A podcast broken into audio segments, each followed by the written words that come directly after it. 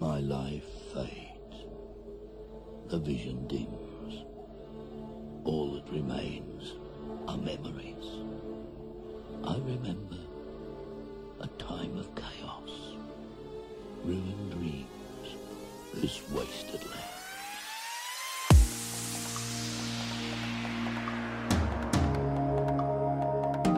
Hello and welcome to another episode of From the Waste. My name is Evan, and I am, as always, your faithful companion through this desolate and blighted wasteland. Today we'll be chatting with Arthur Walker. Arthur is the creator of the sci-fi dystopian biopunk series, the Uroboros Saga. As well as being an avid gamer, being not only a player but developer as well, he is also an, an exceptional graphic artist. Arthur, welcome to the Waste. How you doing? I'm well. Thank you for having me here, sir. Oh, thank you for being here. I appreciate it. Uh, what came first, the gamer, the writer, or the artist? I I would have to say the writer. Um, when I was young, I was very bad at writing and I was very bad at reading. I did not perform at grade level. I had a really, really hard time.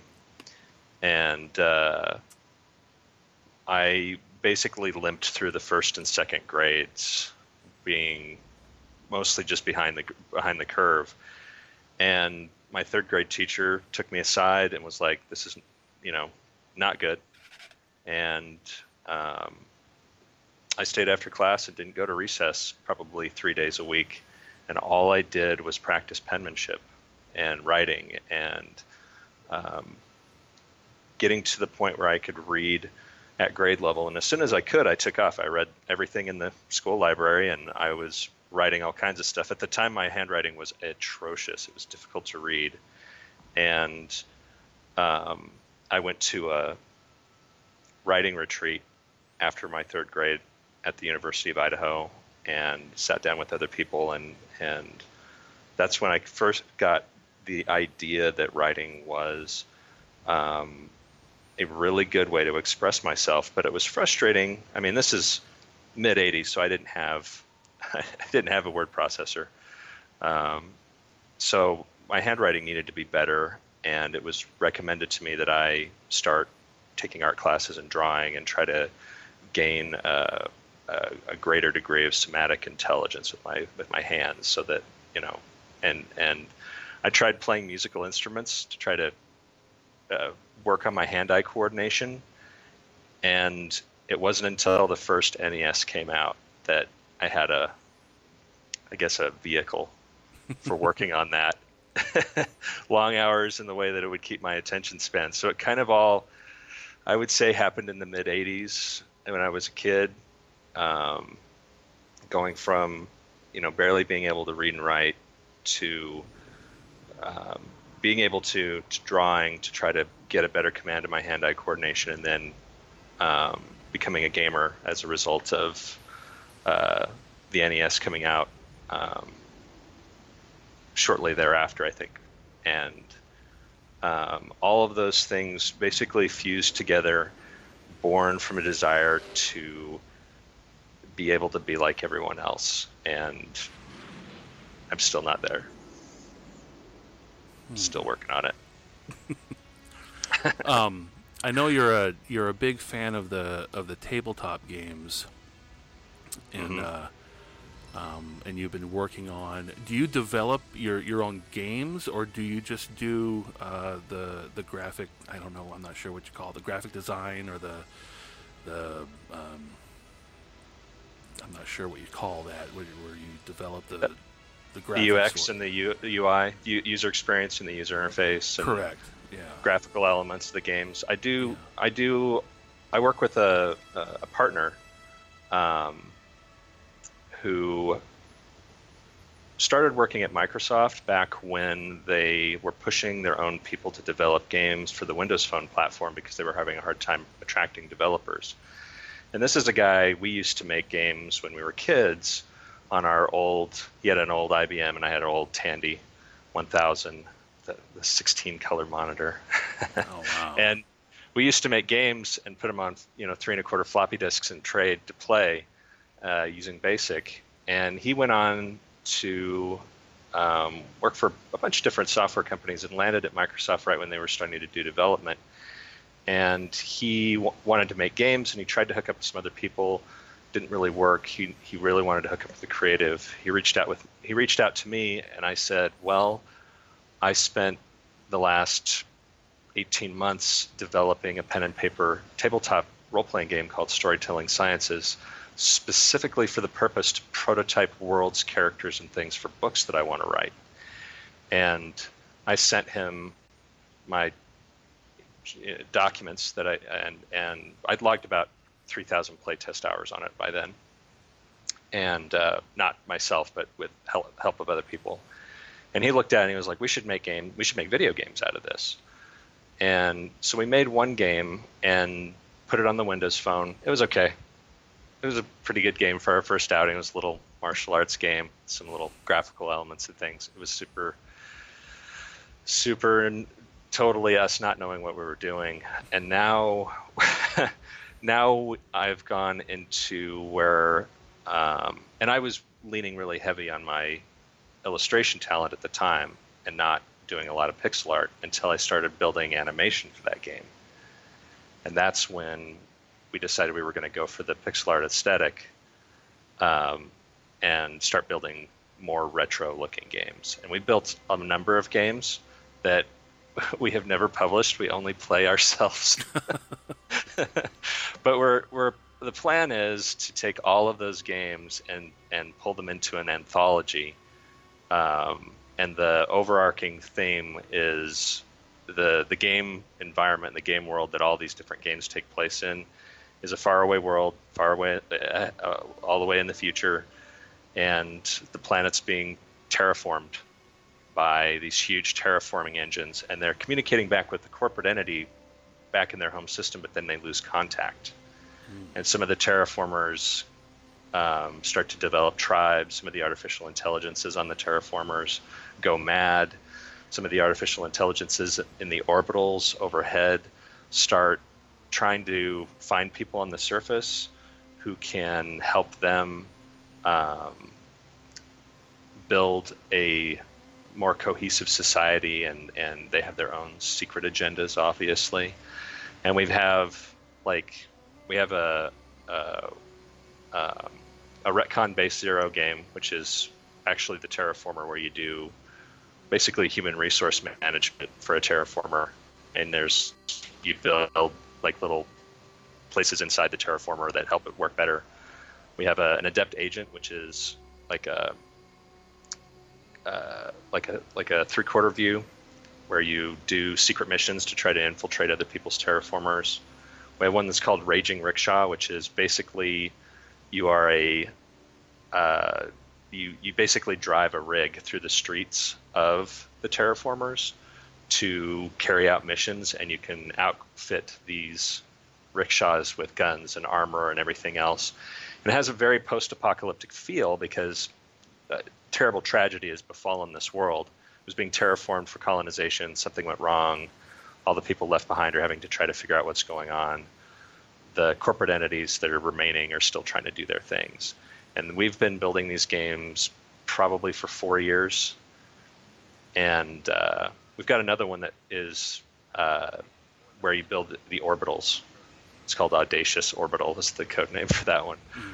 Um, and uh, I know I'm forgetting one. Um, oh, there's Earth Inclusive, which is a rover game where you have a little rover and you go around looking for supplies and you try to build settlements and things. That's the other one. Oh, okay. And um, what always happens is like we were working on the terraformer game, and I built these little landers that you could send out with with different individuals to do scouting missions and stuff. And the landers that I did were really cool, and I sent a a, a, a message to my my dev partner and was like, I really like these landers. Do you want to do a game around just landers? and it it just spirals out of control. So like, it's it's become this um, sort of never-ending hobby. But it all started from a pen and paper game that I built and developed um, called Storytelling Sciences that was used to prototype different things um, for for books, and uh, the first anyone ever heard of Uroboros Saga, it was being prototyped and people actually playing characters at the table.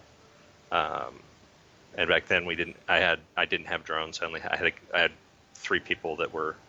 I had a telemechanic, a, a cyborg mercenary, and a canine metasapien at the table playtesting it, and that's how the seed of Uroboros Saga started. Was at that table. Um, I forgot what the question was. Did I answer it? Oh yeah, I, yeah, most definitely, most definitely. And uh, uh, I'm I'm sitting here just you know just learning all the history of this, kind of being fascinated and forgetting that we're actually you know recording this. Um, uh, so the games did, or or or rather, the books did uh, kind of evolve from from the games that you were working on. Um, it, it sounds like, and why don't you uh, go ahead and tell us about the Uroboros saga? Um, a, I'm really curious as to why why you called it that and why specifically you you spell it the way you do. Um, it also, um, yeah, it just you know let's let's talk about you know the drones and and, and Metasapiens and Taylor and and uh, let's just get into that. Okay. Well, the the reason I spelled it that way was some of it was to avoid confusion with other with other IP that's out there, and some of it was that they didn't really start spelling it with an O at the front mm-hmm. until pretty. I, I don't believe. I think it was recently. Like I did all. I can't remember all of my all of the reasons why I decided to go that route, but some of it was. Um, uh, I, I, think what it really boiled down to is I wanted to spell it in a way that was both correct and not um, a modern usage and a, a common usage. I wanted to, to stand out a little bit. Um, some of the motivation for writing the books in the first place was to test out the self publishing circuit, just see what it's like. And um, I use the first three books of Uroboros Saga basically as templates to to self-publish other works in the future and make my mistakes. And I, my intent was, well, I'll, I'll, publish these three books and then I'll I'll pull them offline. And oh. yeah, I wasn't going to keep them up. Really? And I started doing some promotion for them on Twitter because I wanted to get some feedback. Um, uh, and I was looking mostly for aesthetic feedback, like what the interiors looked like and everything else, because the designer that I was working with that does the interior and uh, helps arrange the exterior of the books, um, she hadn't done a lot of them yet at that time, and wanted some feedback as well because she she wanted to build that into her business because she was she was doing a lot of uh, product development for companies. She designed a Pepsi can, you know, stuff like that. But like working with with creatives to do like album covers and books and things like that. She wanted some feedback too. So I, I got on Twitter specifically for the purpose of trying to promote the books to get that feedback, and ended up, act, uh, not uh, really on purpose, building kind of a small following. And pretty soon I was like, I'm gonna have to write more of these books now. um, and that's why like the ending of the third book kind of has this sunny the end ending mm-hmm. because I wasn't when I when I published book three, I was not intending to publish four. I had more books designed, um, because I had pushed content back to keep inside my sixty-five thousand word limit, but um, that's kind of how it started. Was was and that's why the first two covers. Uh, they're they're changed now, but uh, the first two print covers and the the digital covers were, I basically just did a quick render because I was shopping for cover artists. Oh. I, I, was I sent those to to my designer. I was like, this is what I want the covers to look like. I want to find someone who can do this. And she's like, you should just maybe try a little harder and do the covers yourself. and I was like, well, I'm going to shop around anyway. And this is, I mean, this is probably I'd only been doing digital artwork probably three or four years at that point. Um, so I didn't I don't I didn't have probably 3,000 hours doing that or 2,000 hours doing that. I was I was still getting my feet underneath me and, and learning how to do that. So, um, and that's right around the time that my dev partner approached me, and I pushed my illustration skills to the limit on our first game. Went back and did redid the covers that are on the first two books now. Um, because it, it didn't used to be Eamon and Abby on the front of the of the this of book two. Um, it was it was two other characters, but a lot of the impetus for adding the dystopian elements of the books came from the Occupy Wall Street movement. Um, and seeing the um, economic collapse and recession that, that basically came through um, eight, ten years ago. Mm-hmm. From, uh, and and uh, a lot of that was, um, you know, when I was looking at that and I was building uh, an environment for writing dystopian fiction, um, I drew I draw a lot from the real world, but I try very very hard to put the dystopian elements of the book into the far future. Like a lot of what I put in the book, I'm like, I hope this is not going to ever be a thing in my lifetime. right. And I I I had to rewrite large swaths of five. I had to re- rewrite large swaths of five, and some of six, because of stuff that happened in the real world, and I'm having to rewrite parts of eight, or parts of nine rather, mm. um, because of stuff happening in the real world. Lots, large parts of book nine take place in Mexico.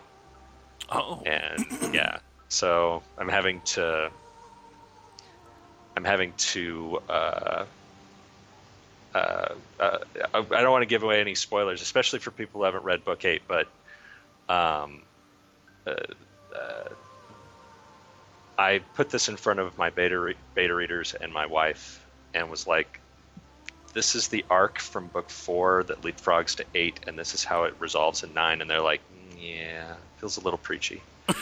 and I'm like, "It's not on purpose. I designed this like week, literally like like weeks, months, and years and years ago, respectively, It was not you know and that's that's the danger of writing dystopian fiction particularly is that sometimes the things that you think are a far-flung dystopian future they happen in the real world like right. uh, uh, they, they creep up on us mm-hmm. and um, i wanted to write something that would um, lean on my love of um,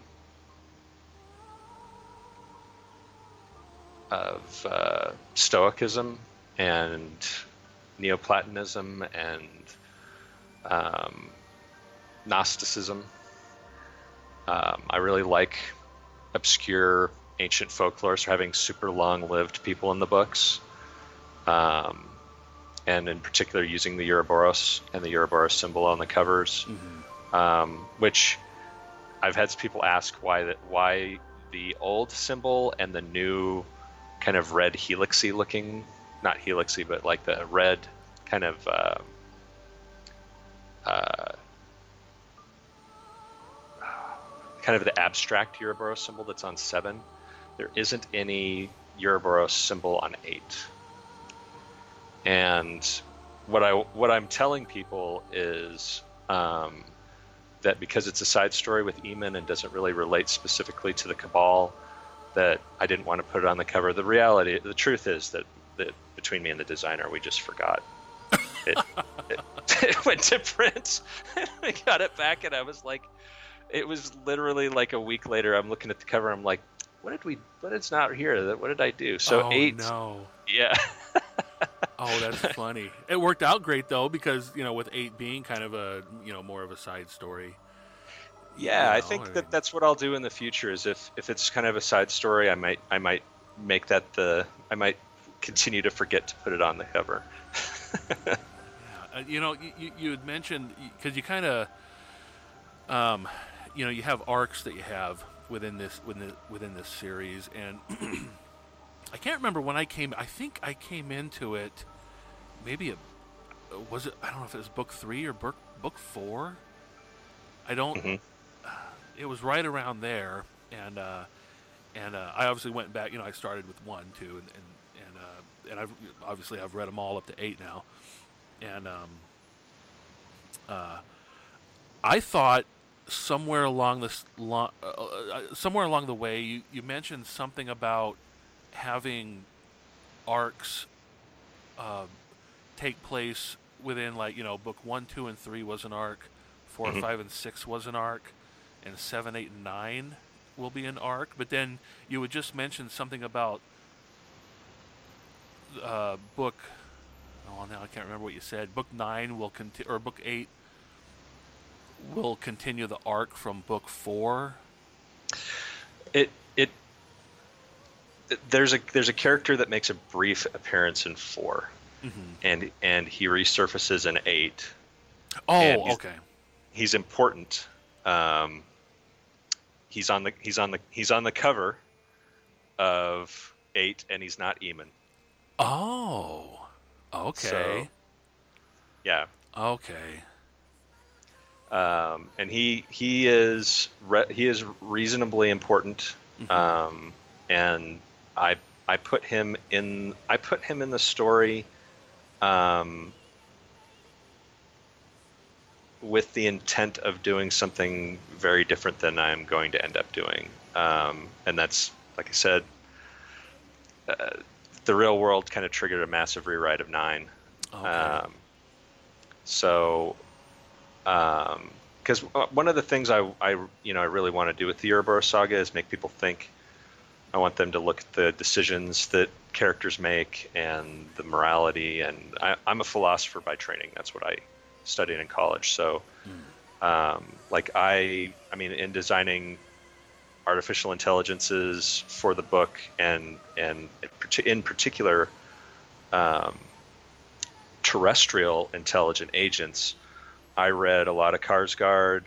Um, I read her book on self-constitution, which is a book on on identity, and I read a lot of Derek Parfit on what matters. I'm I made it through his first gigantic, huge, thick book, and I'm on to second, and that's kind of like, I mean, that's his work is, I mean, influenced a lot of sci-fi, Mhm. um, like the in Star Trek: The Next Generation, where there's two Rikers because of a teleporter accident. That's actually a problem that Derek Parfit grapples with um, in in trying to identify, trying to quantify human identity, and also have different models of the soul for people to lean on as far as like the metaphysics of being human Mhm. and in designing art, you know, artificial intelligences and terrestrial intelligent agents, agents, um, I wanted them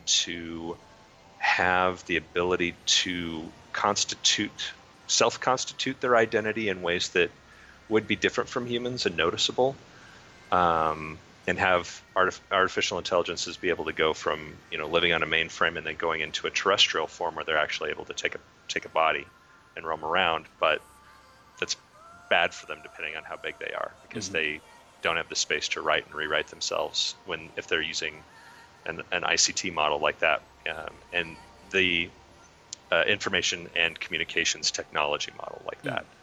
Um, and uh, so in in going f- for um, going from four to five to six and having I tried I tried to take something from one, two, and three that didn't get resolved or didn't feel resolved and put it in four, five, and 6 Mhm. and that was that was perfidy.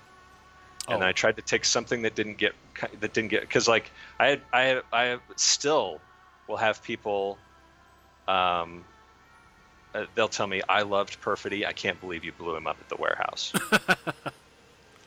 And I'm like just just keep reading. It's it's gonna be okay. Yeah it's gonna be okay. as we know sort in, of. as we know in in in these stories, um, yeah.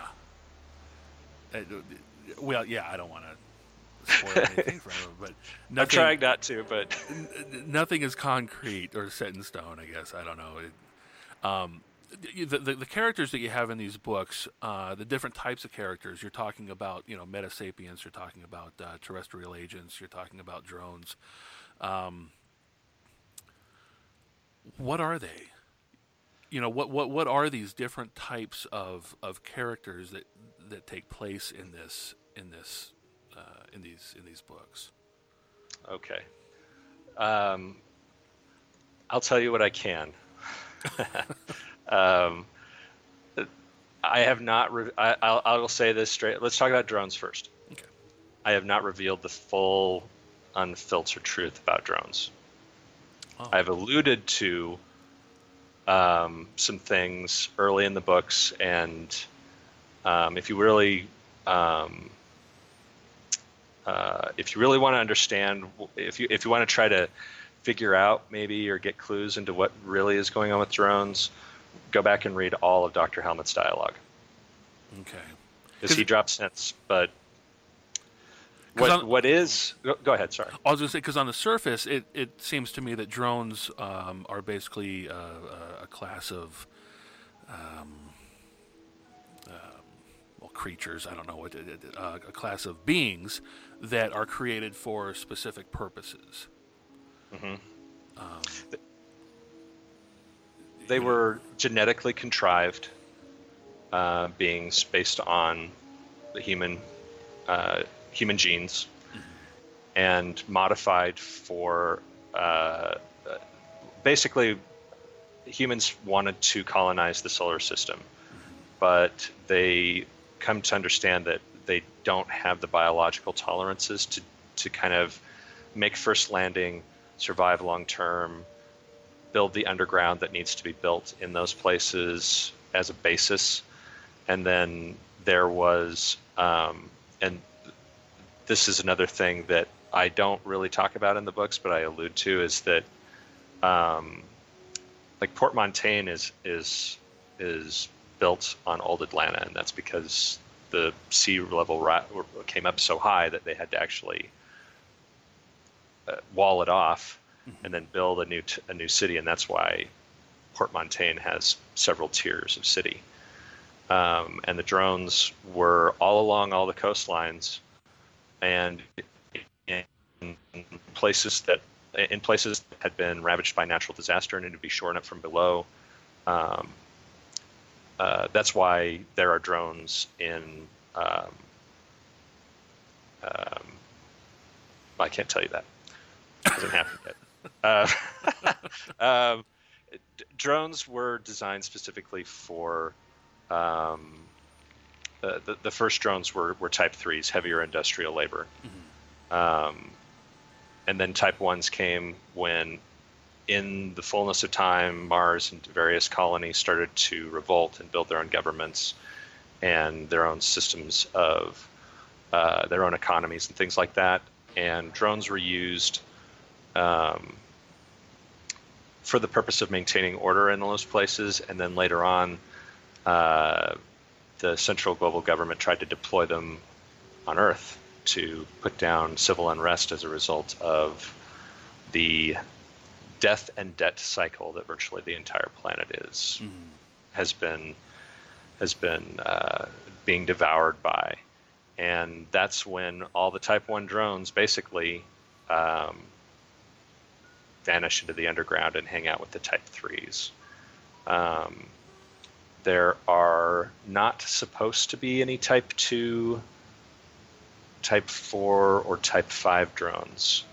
And six Type 6 drones are psychics, and they're not supposed to exist either, but they do. Right. Um, that's not to say that there aren't Type 4 or Type 2 drones or haven't been in the past. Um, and uh, I'm uh, I'm currently rebuilding storytelling sciences to create a to recreate the Uroboros Saga um, role playing game tabletop role playing game, and that's one of the things that we're going in on design is trying to figure out. Okay, are we going to let people play a Type Five pleasure and entertainment drone? Like feels feels off thematically, Mm-hmm. but but um, that I mean, e- entertainment drones could merely be um, radio jockeys on faraway worlds. Um, they don't necessarily uh, have to be as I've portrayed them in the book so far with metasapiens. Which let's talk about them. Metasapiens are um, a genetically tr- contrived worker class of beings that were um, built from uh, different kinds of animal species. And I've put um, Acrididae, which are like locust insect folks in the in the books, and they show up here and there, and um, they actually are. Uh, uh, there's a preponderance of them in Mexico, so you'll get to see um, more of them in book nine and some of the different types because there are some different types. Um, there are Chiroptera, which are the bat metasapiens, and they are also all through. I should say the Acrididae are also also uh, found all through Africa as uh, worker class and soldiers, and um, they do bureaucratic duty, and and they're widely deployed in Africa also. Um, the Chiroptera are widely deployed in Central and South America um, and in the uh, Pacific Island region, Australia. There are Ursine metasapiens um, and various, ver- there are different types of Ursine metasapiens because they had, um, uh, they were able to adapt mul- different species. So you get uh, kind of a black bear type and then you get a, gri- a more the more rare grizzly type. And actually, for Brook Eight, did a had to do a lot of research about grizzlies to figure out whether or not I could have Eamon do some of the things he does in that book. Right. I was like, can he can could he, you know, reliably do some of these things? And then I watched video of grizzly bears like taking a metal, you know, one of those big metal dumpsters in an alleyway, and they're just like throwing it around like it's a toy. I'm like, oh yeah. all right then. Um, and then there's canine uh, metasapiens, and they're very common everywhere. They're probably the first to be deployed, um, or one of the first to be deployed, and they're they're very common.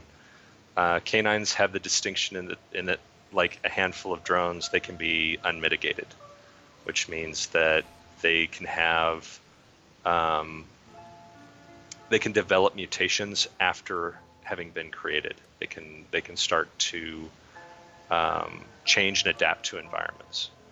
And there were drones that were deployed like that, and there were canine metasapiens that were deployed like that. And that's all I can say about that at this time. Um, there's ichthyec, which are the fish folk metasapiens. They are almost universally type 5s and type 4s, um, but some are type 3, and uh, some are have have developed the ability to if if they if they were to get a factory designation they would be type 6 psychics. Um, so most of those are, are type 4 bureaucratic or type 5 entertainment. And then there's the spiranic uh, metasapiens and those are barracuda. Those are the big mean fish folk from mars that were um, deployed for unknown reasons, and they have unmitigated. Uh, they have an unmitigated. Uh, they have unmitigated uh, mutation in the fact that some of them have been able to procreate, and one of Oh, the so- characters in the book is a child of that. So for the most part, metasapiens can't pro- procreate. Uh, that, that that was the way that they were designed. If you grabbed a, central global government uh, manual and you looked inside, it would tell you that they can't. Um, whether or not Dr. Helmet actually followed through with that edict in the design of Metasapiens is unknown. It's uh, I've I, like I said, there, there's been some some some metasapiens and drones by that were you know by his design. They had abilities that lay dormant for a long time, even after this the, the central global government fell, and may have been, you know, he he may have uh, not followed orders Ah. in that regard. So um, that's that's I left myself an out in case I ever want to do something crazy. I can, I can I don't have to I don't have to follow the the doctrine of the books too closely in that regard. If I have any really cool ideas for Metasapiens. right. Um, and then there's um, been in talking to people about um, the tabletop RPG. There have been people asking me about other Metasapien types, uh, felines and rodents and things like that. I'm not going to say no to people. I may put them in the tabletop game. They may not make an appearance in the books. Oh, I got you. yeah, I Um, guess you could go crazy and really have anything. Yeah, I mean, with there being, um, with with Doctor Helmet having extensive identity tech access and having, even though the quote original one is allegedly dead, there are still several more of his replicas out there, Right. and they all have his expertise. So anything could happen.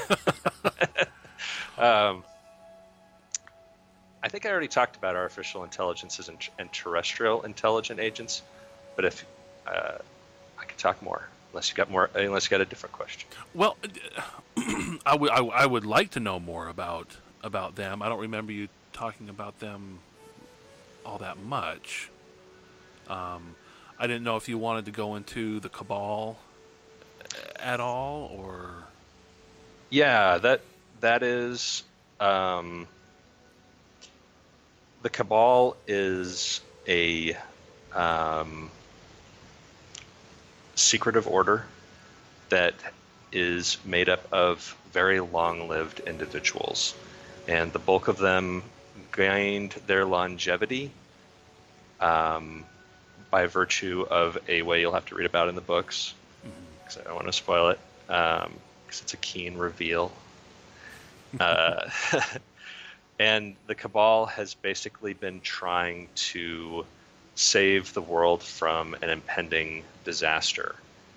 And they succeed in large part, but they do so at the extreme and craved loss of their humanity for the most part. And they have uh, a minder and a keeper, and they have checks and balances and everything else. And it was funny when I was asking people, you know, if I did a um, uh, did a role playing game for Uroboros Saga, tabletop role playing game. I asked people what they wanted to play. I had people say they wanted to play Cabal, and I and I wondered. I was like, "Have you read the books? Being immortal sounds great. Uh, there's, drawbacks." yeah, and uh, but the the cabal is is um, something that I intend to put all of my detail notes for into the tabletop role playing game. So, and, and there will also be a um, gallery of all the characters from the books, and there'll probably be a blurb, at least three, four paragraphs for each. So if you're like, I had a lot of people ask for a wiki to help them keep track of the characters, and I thought I should just do like a a uh, I should just take all the characters and build NPC profiles for them for the tabletop role playing game and put them in the game book right. so that e- even if you didn't play tabletop role playing games but you liked the series, it would be worthwhile to get because you could learn background about all the characters that's you know even things that are not in the novels. You could learn about the Cabal and the and the three the the three and four schools of the Cabal, and you could learn all about their special things that they have. Um, and you could you could even look and see how they're tiered and why some of them have the abilities they do and why others don't. And you could learn things about uh, Our Lady Golgotha, um, uh, because obviously I would put her in there, hmm and, and her and her associate. for for people to learn more about. But that would be, uh, you know, it's kind of like at the front of that section of the book. I'd be like, extreme spoilers. If you have not read through, you know, the end of book nine, do not read. Do not Right. read. yeah, exactly. Well, I remember, um, I don't know, a year or two ago, um, I, I I was bugging you about um, putting a glossary in these, Yeah. and uh, but what what you know, if you're going to make a, a tabletop game of it, that would be really cool to have a source book where you could have, you know, because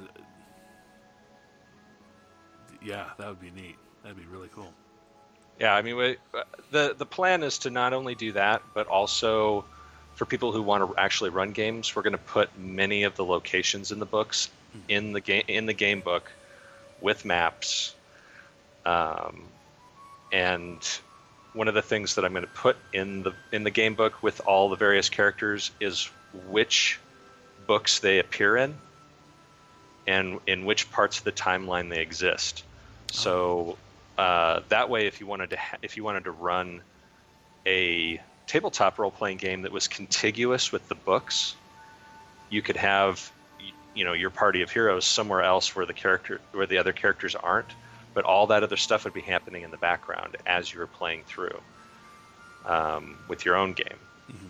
So like you could actually have your characters meet different NPCs.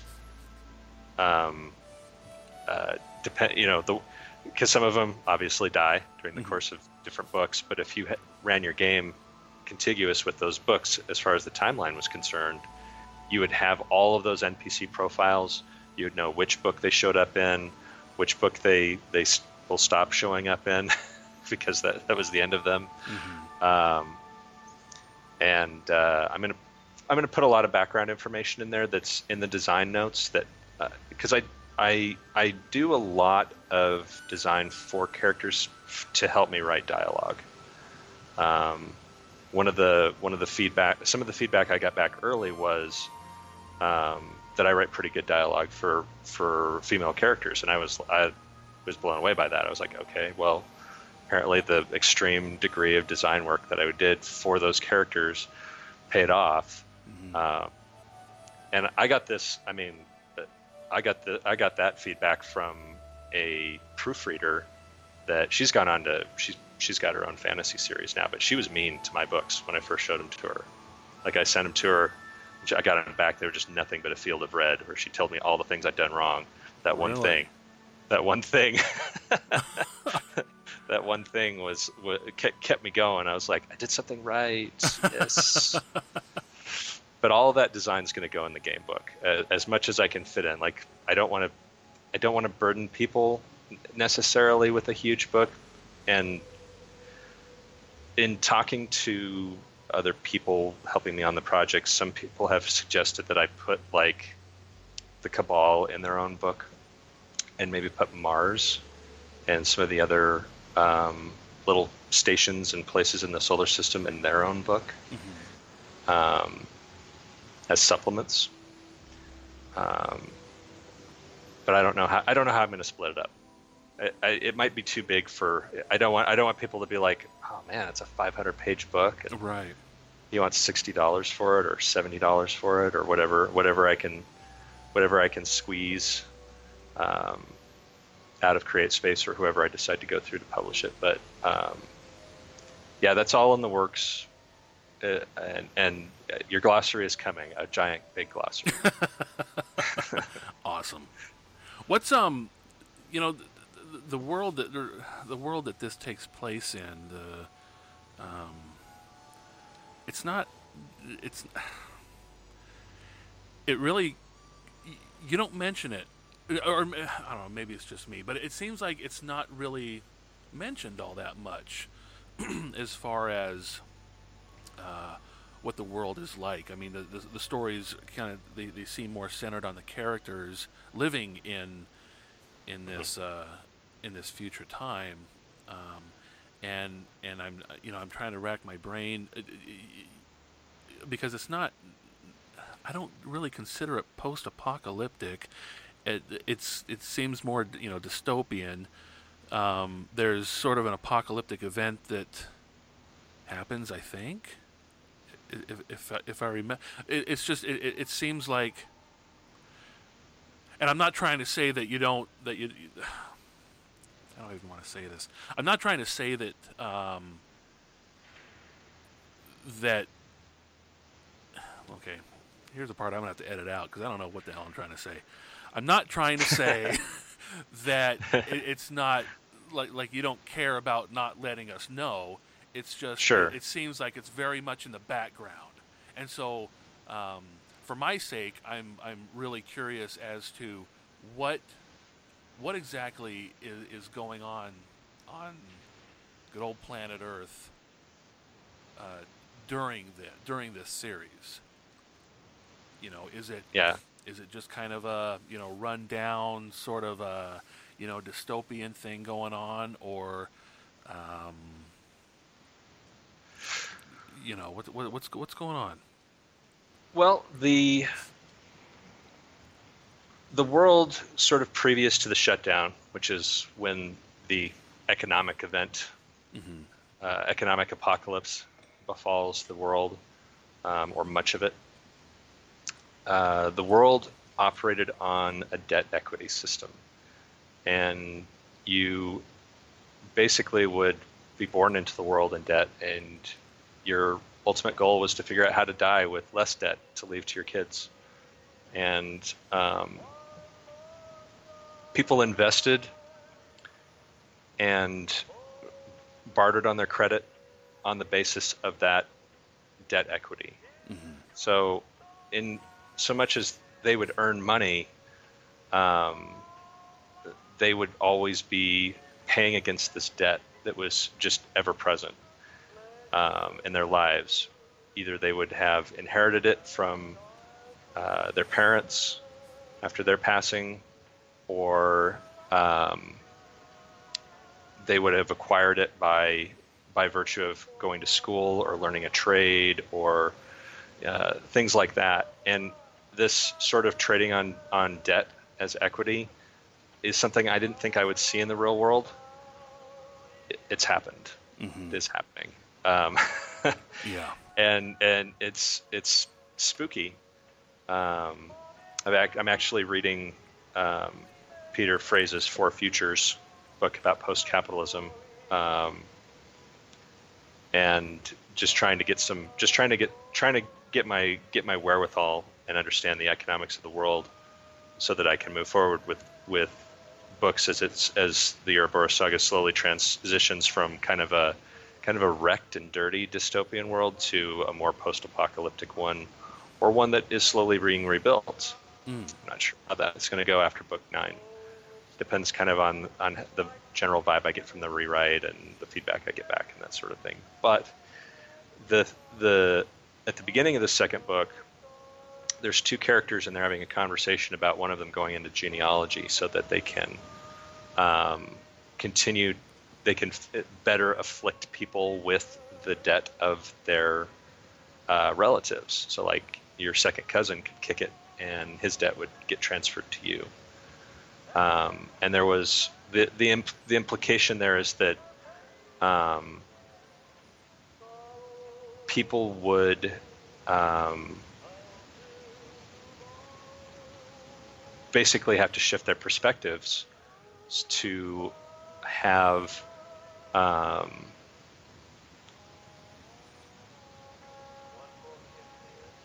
a break-even point before they die is the best they can hope for.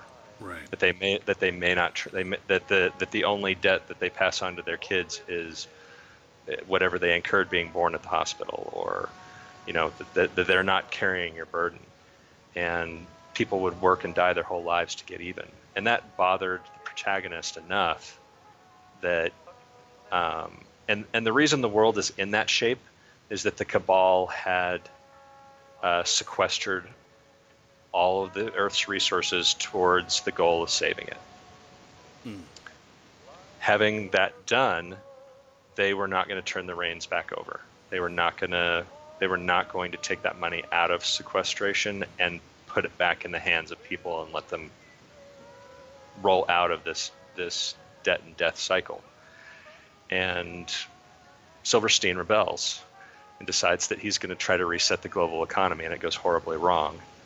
Um, and that's kind of uh, uh, it, it is mitigated in in part by by their intervention at the end of book one, to the degree that there is still hope. But most of the world after the shutdown, um, if your debt equity hits certain thresholds, or your degree of debt versus your income hits certain thresholds up against your income, it will lock you out of your houses. You get locked out of your own house, you get locked out of your vehicles, you get locked out of your workplace because your workplace will be defunded. And what what happened when the shutdown happened was it, it set everybody's uh, uh, income to 0 mm-hmm. basically, which tripped all those thresholds and locked people out of their homes and and and buildings and workplaces all across the world. And some places it's not a good. Some places in the world it's not good to be caught outside. Um, so there was a lot of death and starvation and and super, super bad things started to happen. Um, there's a limited number of telemechanics uh, psychics that can interact with machines, but not very many with the expertise to override the um, locks on, you know, say a building that had been locked down or defunded. And um, the there are parts of the world that weren't hooked up to the central global government's economy system. And while they took a hit because they lost all their trading partners, a lot of them had enough self sufficiency to limp on. And most of those countries are kind of in the Pacific Islands, a couple places in Asia, uh, uh, South and Central America. And those are the places where Book Nine is going to start to head towards to see how those places um, fare under the current conditions. Because whenever there is a shortage of resources, invariably people will get desperate and fight over it, unless Right. there's some very enlightened alternative presented to them. Um, so, from the uh, from the your your average person um, in an urban area would be in big trouble. Um, it would have been chaos. Right. And if you were in a place where the sea level had encroached and been walled off, and there was large sections of of India and the Middle East and um, parts of Africa that had these big walls erected to hold the sea level back, when the power went out and those those pumping stations failed, millions of people drowned, um, and had no recourse.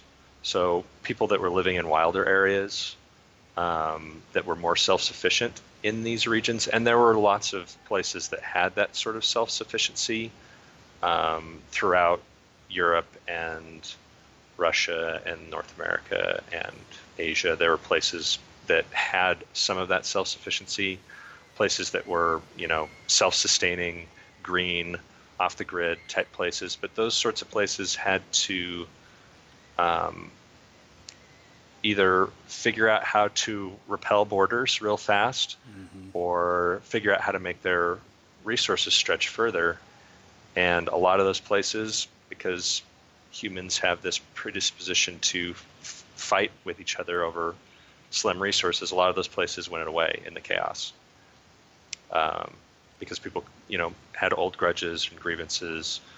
Because even though the central global government had united a lot of the world, some of those, some of the the member states of the central global government still had a lot of autonomy and still didn't like being told what to do, and still had grudges with other member states that that some of that plays out in the books here and there, but like um, as far as how it would influence regular people, um, I leaned heavily on that through the through a lot of the books, and I tried really hard to go to the street level in book seven and on Mars. Like Mars gets talked about a lot, and there's some flashbacks for Mars, but I really wanted to tell a story about regular people on Mars, or the the, the and and yet, you know, no, none of the none of the protagonists in book seven are regular, I would say, but um, I wanted to I wanted people to kind of get a street view of Mars, and um, I feel like you're probably right that that needed to happen on Earth as well and in different places. And I did it at the beginning of book two when the shutdown hits and transports are falling out of the sky and people are running for running in terror and uh, Abby is Abby is is screaming at guys in three piece suits and mm-hmm. you know all that kind of stuff. And I and I feel like um, there's a lot of that that um, like I would have to go back and look, but I think a lot of that probably ended up on the cutting room floor. There's a lot of stuff that was really good detail that I had to cut to get inside my word limit because I like publishing at a 65,000 word limit. I like having, I like having these books uh, consumable in a weekend. Mm-hmm. You know, maybe maybe read the end at work on your lunch hour on Monday type thing.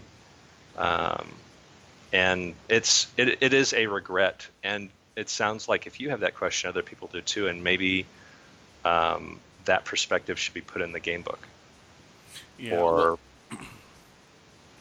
yeah, and, and that might just be me. It takes me it takes me so long to um, to, to read a book anymore that uh, you know, I may have well just for, forgotten, you know, a lot of what uh, of what was in them. Um, but uh, I've just always had. It, it, I, I don't recall. You know, for me, it just I, I don't recall hearing a whole lot about. You know, at, you know, after the shutdown happened.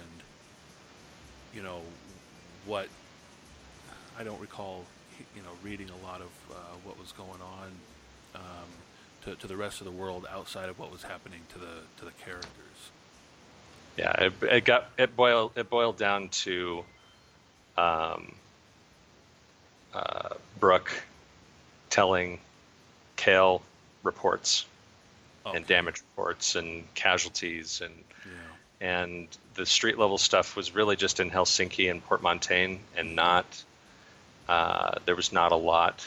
Um, there was not a lot of detail given to the environment mm-hmm. for the common person in the world, other than uh, Cale and Brooke interacting over over numbers on a data slate and and occasionally talking to people that were uh, maintaining communes or co-ops or or uh, organizational arms of Uroboros Financial and um, so like the the picture comes out kind of like you're reading it from a spreadsheet.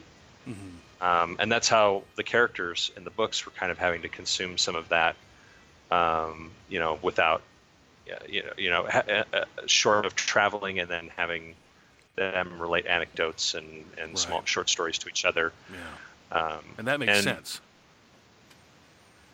It's still, um, there's a lot of the there's a lot of the fine detail, especially with the cabal, that um, did not get related. They kind of I, I wouldn't say that they end up being faceless bad guys in the book, mm-hmm. um, especially not Kaspersky. yeah, but uh, uh, some of them are kind of are, are, kind of shadow you know I, I wanted them to be shadowy boogeymen i wanted them i wanted the reader to have the same apprehension that the characters had and that they're these very unknown quantities yeah. and it from the perspective of designing the book um, uh, it's and i mean it's entirely likely that a lot of the uh, uh, sort of workaday folks uh, outside of Port Montaigne and Helsinki don't get the spotlight. And a lot of that takes place in the first three books, some four, five, and six. And then all of seven is Mars. All of eight is a small uh, area in Montana mm-hmm. um, that you know well. Yeah. Um, and that that kind of gave me the the opportunity to do a little bit more on the ground with people that were self-sustaining and surviving in the in the uh, uh, in the aftermath of the shutdown. But it was, um, Yeah, I think the folks in Apgar, the only thing they wouldn't notice is, or the only thing they'd notice is uh, where the tourists go. yeah, I, well, I, I, I, I like I like Montana. I'm from Idaho. hmm I, uh, Montana's our our uh, our, uh, our our cozy neighbor, Yep. and uh, um, really like Montana and visiting Montana, and I really like the people there, and um, getting to set a book there, especially book eight being I, that was my that was my first attempt at writing a sci-fi western, hmm and uh, I and I mean that's how I wanted it to feel, and uh, doing all the design and research for that for that book was probably the most fun I've had since probably book four. Yeah, well, and I think I've told you it's it, it's probably my I, I I fight with either book one or or book eight being my favorite, and I think book eight's my favorite, but I'm biased because you know it literally takes place right up the road, Yep. and uh, and so like like I was telling you, you know, being able to. You know, you're talking about Whitefish, and you're talking about Apgar, and you're talking about the North Fork, and and you know these are places where I I go all the time. You know, I work in these areas, and uh, so you know, for me, it had a, a, a very different feeling than you know I was able to relate to it on a very very personal level, and uh, and besides the fact it, it, it is kind of a western, and it's got Eamon, and Eamon's Eamon's my man. Well, Ursine, It's Metasapien. he's he's a he's a big favorite. There's a lot of uh, there's a lot of uh, uh, I have a- he has a lot of fans. Yeah, he's an He- awesome that- character. he took it took a while for him to get his kind of get his own book, and I and I know a lot of people want Ezra mm-hmm. to kind of to kind of have his own book. Yeah. Um, I'm not going to say that I'm not going to say that that's going to happen. I'm not going to say that that's not going to happen either. Yeah. Uh, the uh, uh, Ezra was designed um, to kind of always have Taylor and Silverstein around Mhm. and have them to lean on. Like he's not. I'm not saying that he wouldn't be an interesting character to follow on a solo mission. Um, it just would be. It would be. Uh, there would be some mental acrobatics for me to figure out how to um, set him up to wander alone without them. And in having them appear in book seven, um, I tried it out. I, I don't have them in a room together a lot in that book uh, to just sort of um, see what it would like to write dialogue for him talking to somebody. And in situations with having to talk to somebody outside their little trio, it's not Silverstein doing the talking or Ezra menacing somebody. It's Ezra maybe trying to have a supportive or more social conversation with someone. And that happens in book seven. And I haven't gotten a lot of feedback on book seven yet. Um, I'm almost afraid that it's bad and no one wants to tell me because it, it was so far a departure in some It, ways from it was different. It was it was very different. I don't certainly don't think it was bad at all, but yeah, it was a different a different book. the uh, I, in in doing the research for that book, um, I, I left an indelible mark on my soul just because I went and read all I could about things like what it would be like to be a woman riding on a on a subway hmm in a, in a, in a place like that. You Yeah. know, because there there are real world places that have the the urban density that the Mars colony has. And I did not like a lot of what I found, and Yeah. uh, and looking at a lot of the grittiness of of of uh, kind of a cloistered urban environment, you know, mixed urban commercial penal environment like that, it was like, I, you know, there's a reason that Ezra hates Mars hmm and and re- repeats that that that's whenever they talk about Mars, he's like, I hate Mars. Yeah. There's a reason he does, and and in in designing Mars, I always kind of wanted it to be the the colony out in the solar system that was kind of the the boogeyman, hmm and would be good for running flashbacks because it was kind of a place of high chaos and lots of action and intrigue and everything else. And then getting to write a whole book there, um, it was it was heavy. Like I got to the end of that book and was like, I made it. uh, I, I, made it, and um,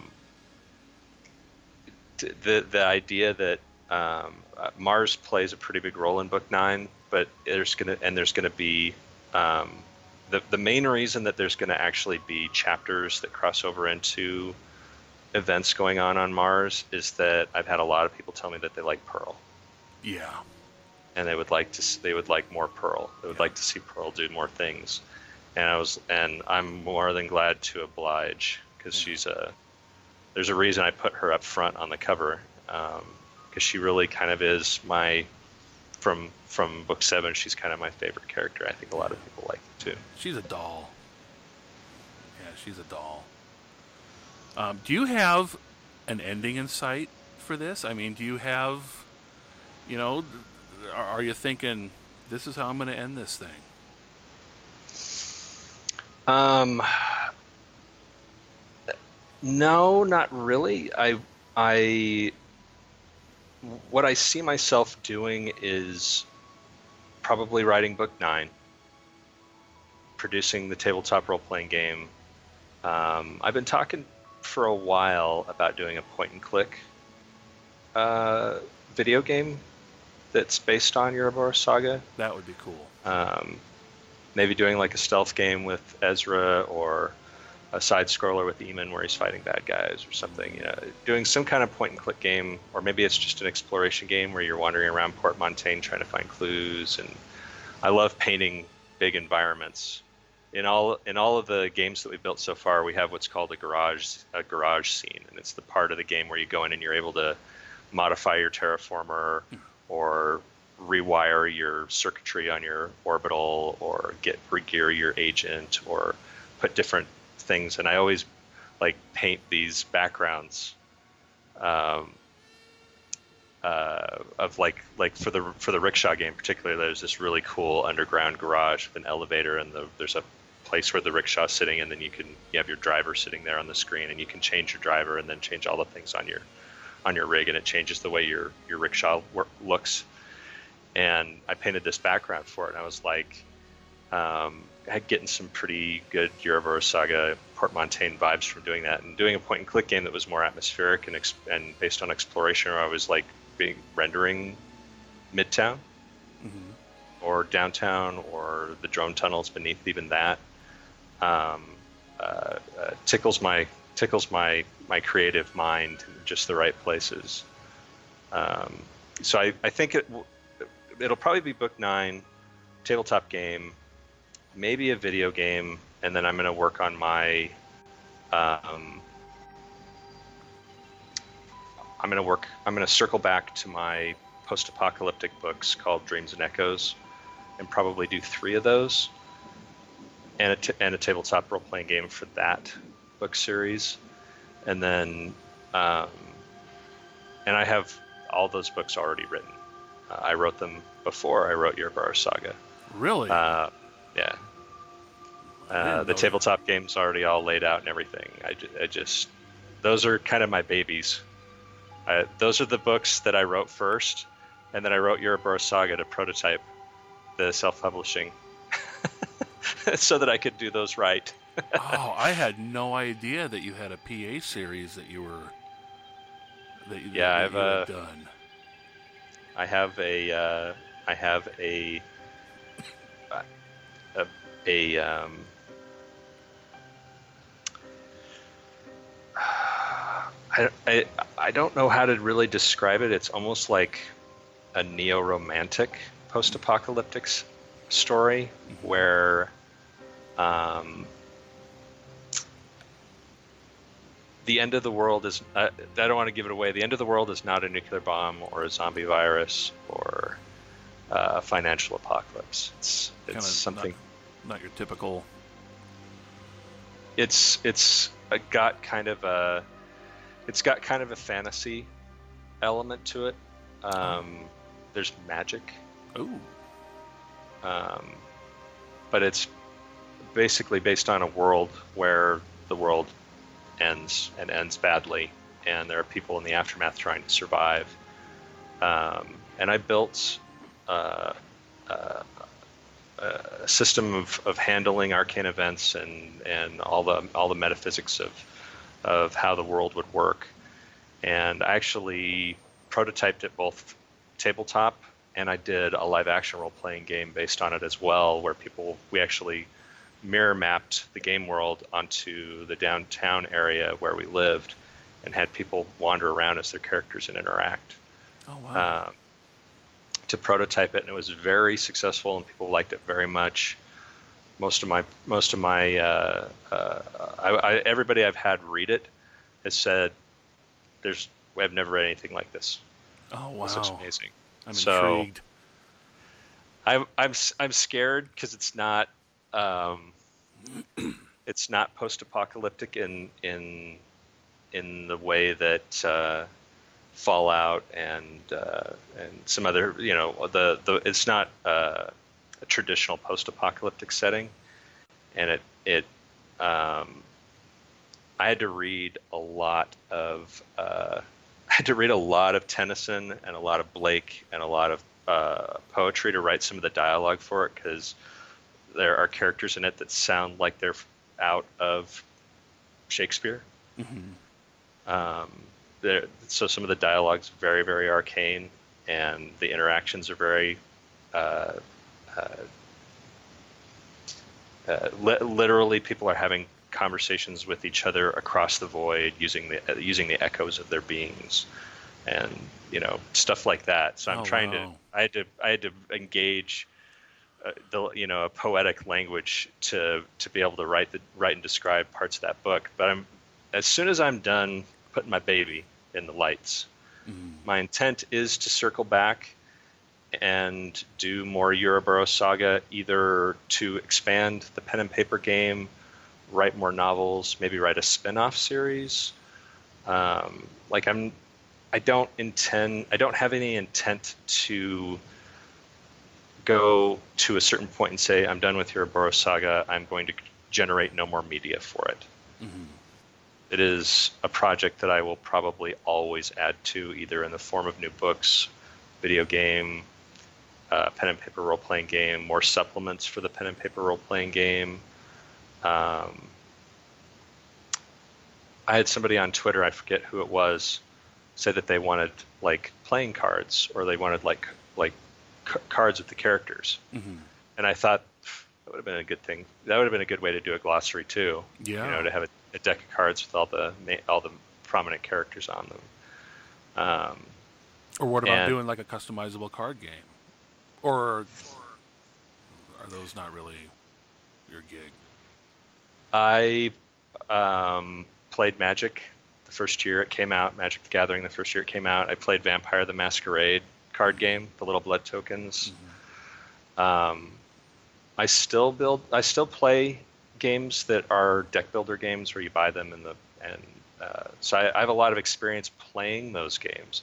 I've never designed one, but having like having one like based on the Cabal, where you're different members of the Cabal, and you're trying to figure out which of you is actually trying to save the world and which one of you is the bad guy, and or or having a having a uh, having a like a, a like a city building or a city maintenance game that was a deck building game um, based on books four and five or something like that. Like those sound like terrible ideas. Never mind. Those are terrible ideas. those are things only I would like. um, I would, I would, if I was going to do a collectible card game, I would seek consultation from people, from the other people to find out what would, what would not be a bad idea. Oh, but any, anything is possible though. Like I, I, in in terms of adding to things for people to enjoy that um, will further expand the Uroboros saga I don't have any plans to I don't have a definite I'm not going to make any more things for it. Mhm. um, I don't know that there'll be a book 10 there might be though um, maybe after I've written book nine, I'll circle back around to all the people that I know are my are my big fans on Twitter and see what they think. Yeah. See what see what the, see what based on the end of nine what their expectation is. Right. See if they want more. Got to have more. Hit the social media if they're like, we want a spin-off series. We want to know what's going on in these other parts of the world that have not been traveled in the in the first nine books, or we want. Uh, uh, we love these characters and want them to have their own book the way Eamon did. Right. where they get their own book, but it continues the the overall story from book nine going forward.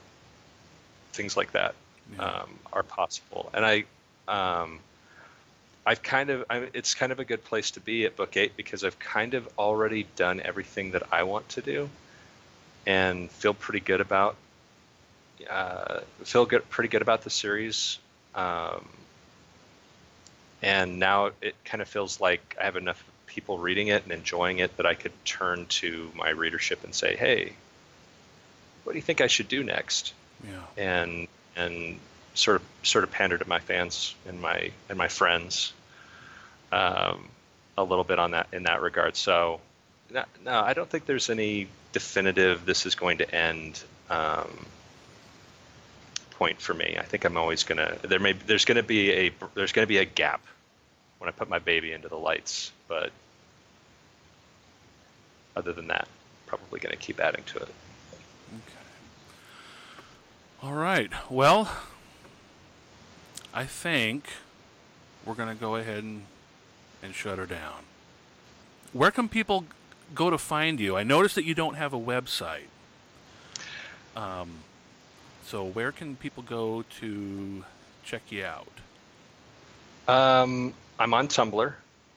Um, I'm ar- I'm at arthurhwalker.tumblr.com, and I put a lot of stuff on Tumblr.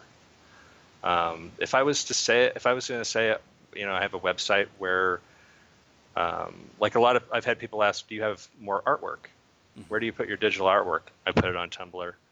Um, where do you talk about the gear you use to build your things, to work on video games and write your books? I put that on Tumblr. Um, I do most of my interaction with uh, my readership on Twitter, and I'm on uh, Twitter as Arthur H. Walker. Um, and uh, that's a good place to find me. Um, yeah, Tumblr and Twitter. That's where I would go to find me. Okay.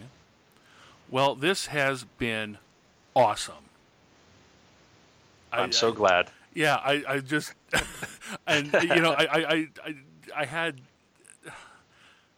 yeah, this was just really cool. This was so long in in the in the making. I've wanted to talk to you for so long now, and uh, I'm just thrilled, and I'm so excited to, to, to learn that that you got a PA series or you know a trilogy coming out Mhm. or at some point.